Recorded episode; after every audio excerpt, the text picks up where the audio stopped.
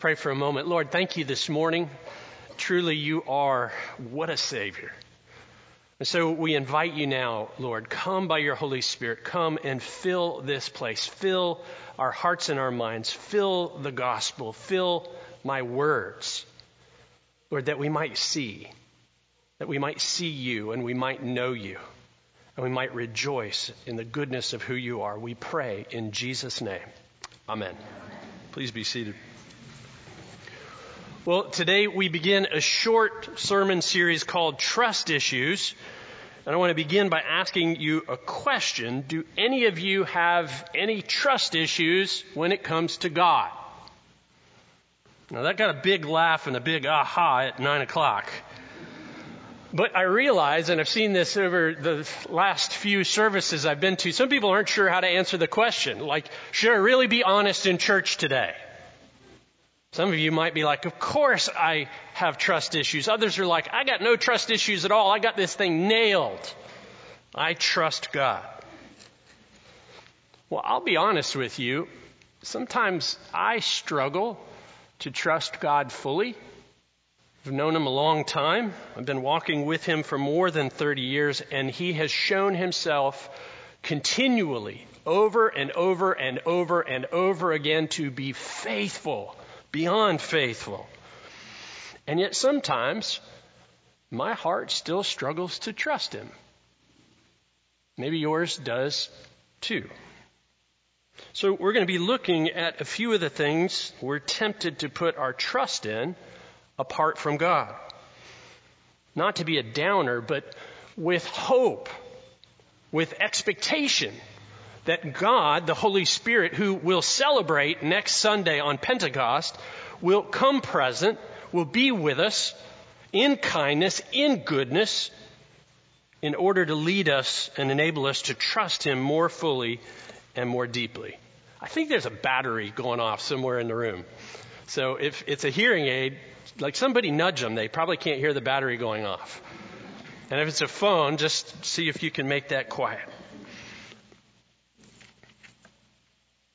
Now, we might as well start with the thing that Jesus says. This is Jesus' idea, the number one competitor with God for our trust.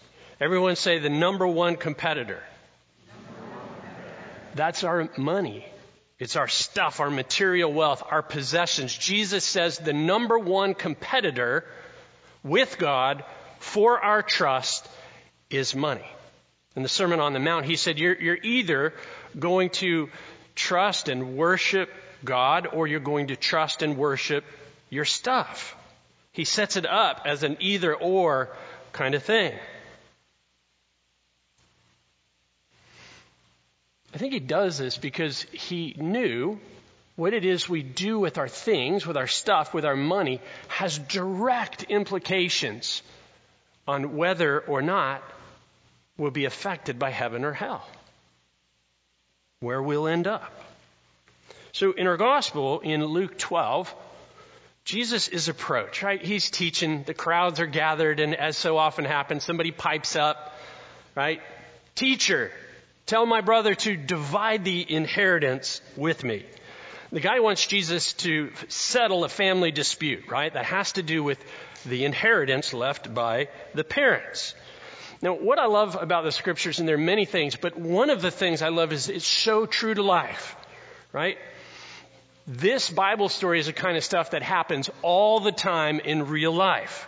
And as a pastor uh, living among the affluent, some of the most painful family arguments, the most painful family breakups that I've observed over the years have got to do with inheritances. Like mom and dad do well financially. And through some combination of skill and luck and plain old hard work, their investments and their labor pays off. When they die, they leave a lot to their families, and their families proceed to fall apart over who gets what and what's fair, and I want to get mine. So Jesus, well, he is willing to speak the truth, and he's unwilling to get pulled into the dispute that's going on between these guys But what he does is he says, look, I'm not going to serve as a judge or an arbitrator between you, but because of his kindness, because of his goodness, he gives the guy the key to know how to handle the issue that he's dealing with. He gives him what he needs for the problem. And then he turns to his listeners, he turns to his disciples, and he turns to us. And what he says is that essentially, this is a trust issue. You've got a heart problem that you've got to deal with and it has implications for heaven or for hell. Verse 15, Jesus said to them, Take care and be on your guard against all covetousness, for one's life does not consist in the abundance of his possessions. Jesus says, Look out, guys, watch out. Be careful. I'm warning you. But this is not a finger wagging warning. Like he cares about us enough to say, hey, look out. He, he's actually using fighting terminology, right? Be on guard. It's what fencers say. As two swords people gear up, right, to fight one another. Take a defensive posture, on guard, because an attack is about to come. Jesus says, watch out for covetousness. Greed in its many forms is the issue that's the issue. Wanting more and more and more is the issue. Finding your value, your worth, your identity, your significance, your happiness, your security in what you have, in how much you have. That's the issue. That's why covetousness makes God's top 10 list. In case you don't know this, it's commandment number 10. Everybody say it's 10. Number 10. But here's the thing if you read the Bible and you discover every time they talk about idolatry, or at least many of the times, whenever they're talking about idolatry, they always talk about greed and covetousness. So what that means, guys, is that it makes God's top 10 list twice. It's number 10, don't covet your neighbor's stuff, but it's also number 2, don't have idols.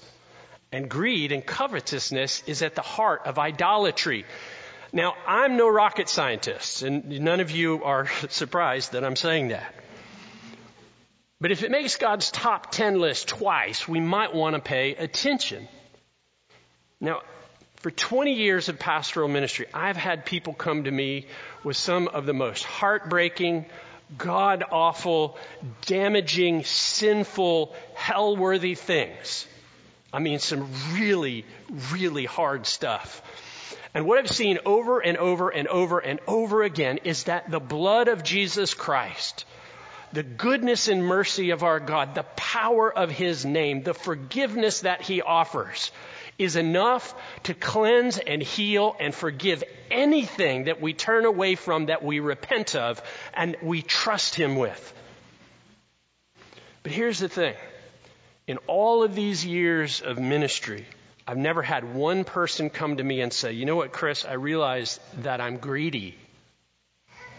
I've never had anybody come to me and say, you know what, the heart of my issue is I'm covetous. Right? I'm a slave to making more and more.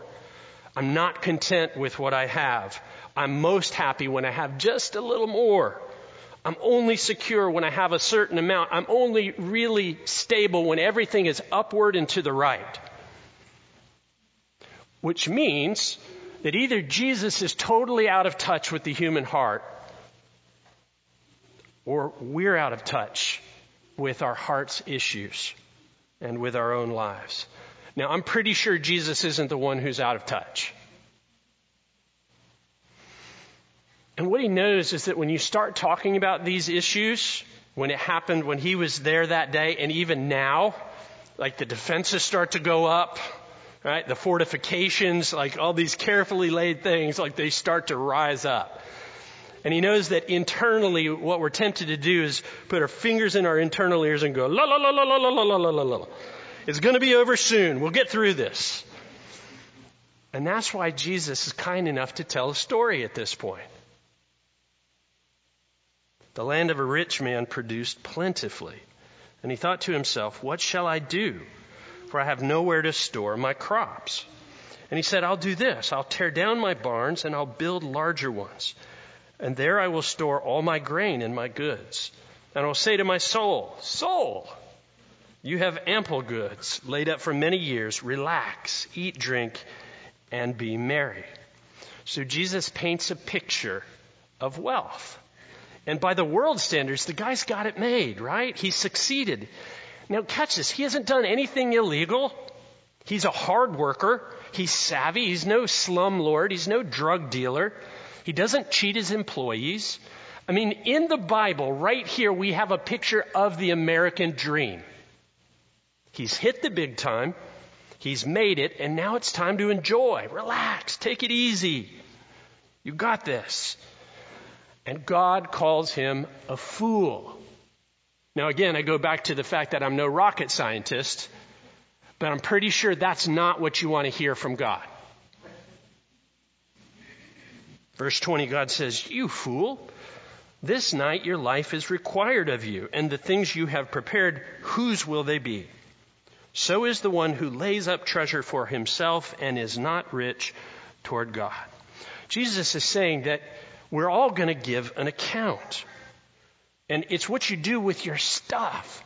It's what you do with your wealth, your money, your goods, what you have that most clearly shows God where you put your trust. Now let that sink in just for a moment. See, the guy's problem is not that he's wealthy. The Bible never says you, you can't be wealthy. I mean, think about Abraham, the father of faith, was a very wealthy man. So the Bible doesn't tell us it's wrong to have money. The guy's problem, though, is just how incredibly self referential he is. Right? He can't see from where his riches come. And he doesn't realize that it was God who blessed him richly. It was God who gave him soil and rain and sunshine and the gifts and the abilities and the willpower to work hard to make those things profit for the investment to grow. That's the problem. Like, God's the one behind the bumper crop of his life, not him. But with this guy, it's all about himself. Me, me, me. My, my, my. I, I, I. My crops, my barn, my grain, my plans, my soul. And he's got no clue that at, at the core of his being is, is a trust issue. It's a heart issue. He doesn't trust God. And what's the proof? Well, the proof is the way he lives. He doesn't give to God first. He doesn't tithe. He doesn't give God 10%. He doesn't give to the poor. He doesn't see the needs of others and respond to them. He doesn't plan for eternity. He's only focused on the now. He, he doesn't ask God routinely, regularly, yearly, how do you want me to manage what you have given me? The Romans had a proverb which said that money's like seawater. The more a person drinks, the thirstier they become. It's got that effect. It's got that draw. Now, why does all of this matter? Why is Jesus meddling with this poor guy? Why is he meddling with us today? Because he came to give us a hope and a future. He came to forgive us. He came to set us free through his resurrection. He rose so that we could be free. And he gives us the abundance of himself, his Holy Spirit, so that we don't have to live from a have to with God, but we can live from a get to with God. A place of freedom to join him, to be free from covetousness and greed, so that you and I and us can fulfill God's plan for our lives. That's what he's looking for. That's what he's inviting us into. You actually get to be a vessel of God's kingdom purposes. And, and that's why at the Second Corinthians verse that Jay read for us, it says, we become generous in every way. See, covetousness has a way of drowning out generosity in every form so that you are no longer generous with your words, generous with your thoughts, generous with your attitudes. toward the people in your home, the people in your family, the people in your job, the people who are different from you? Are your words, your thoughts, your actions, your approach to the people around you, and not just the people you like, but the people who are different from you, who have different political views, different races, different economics, different social values, are you generous toward them in your heart? Or do you find yourself judging and critiquing? Oh, you might not say it out loud, but it's kind of in there. That's actually an indicator of covetousness. That's a fruit of a heart that's actually very greedy. But you see, when you begin to learn to live from generosity, you discover what Paul tells us at the end of that Corinthians verse that our giving, whether we're giving of our finances, we're giving of our kindnesses, we're giving of ourselves, that giving is actually a ministry. See, ministry isn't this. I mean, it is this, but ministry is something we enter into where God's power and God's life move through us for the sake of others. Giving is ministry, friends. And so many Christians sort of sit begrudgingly thinking it's something I got to do. We got to pay the bills at the church, or you know, oh, I got to hear this stuff again. No, no, no. It's ministry. It's a place that the Spirit of God moves and longs to move in your life and through you for the good of others. Now, that Proverbs 3 that Jay read is very short, right? If you back it up to the verse that probably, like if you know one verse in the book of Proverbs, you probably know Proverbs chapter 3, verse 5 and 6, right? Trust in the Lord with all your heart and lean not on your own understanding, but in all of your ways acknowledge Him and He will direct your steps or make your path straight. You might even have a coffee cup that's got that verse on it. Right after that, it goes on to say this Be not wise in your own eyes right? In, in other words, don't just assume you've got this all figured out. Fear the Lord and turn away from evil, and it will be healing to your flesh and refreshment to your bones. Then comes our verse Honor the Lord with all your wealth and with the first fruits of all your produce. Trusting God and honoring God are completely linked to the way we live our lives with the things that He gives us. We can say all day long, I trust God, I trust God, I trust God, but it's what you do with your stuff. Do you give Him the first fruits? That's actually what shows you where the rubber is hitting the road. Of course, the great cry that the world has against us Christians is that we're hypocrites, and they're right. Like I am many days, because I could say one thing and do exactly the opposite, and I'm guessing some of you know exactly what I'm talking about. Honor the Lord with your wealth and the first fruits of all your produce.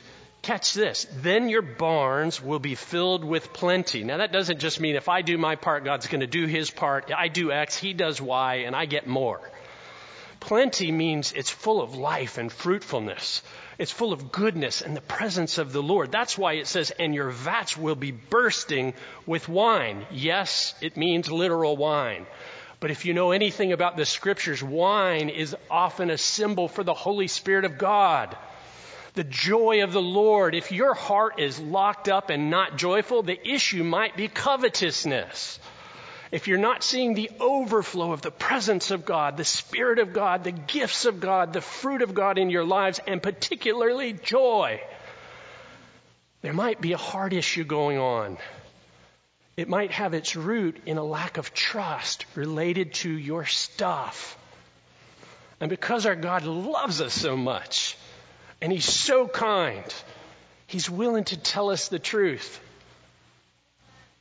The question is, will we listen? Or go la la la la la la make it stop?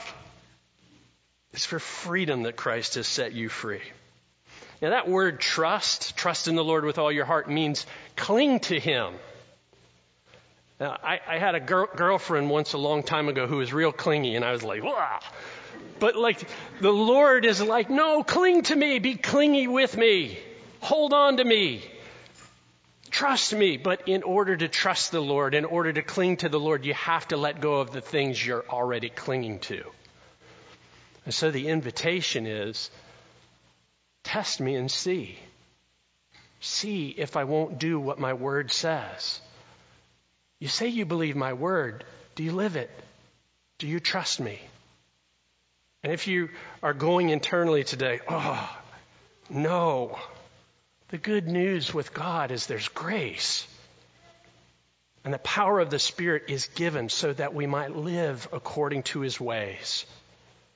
And in doing so, the world will be blessed and God will be glorified and thanksgiving will, well, it will abound all around us. How's your heart today? How are your trust issues going with the Lord? Let's pray. Oh Lord, I'm so grateful that you love me enough to tell me the truth. And I'm so grateful that, that, there's always a much more when it comes to you. How much more will your Heavenly Father give the Holy Spirit to those who ask?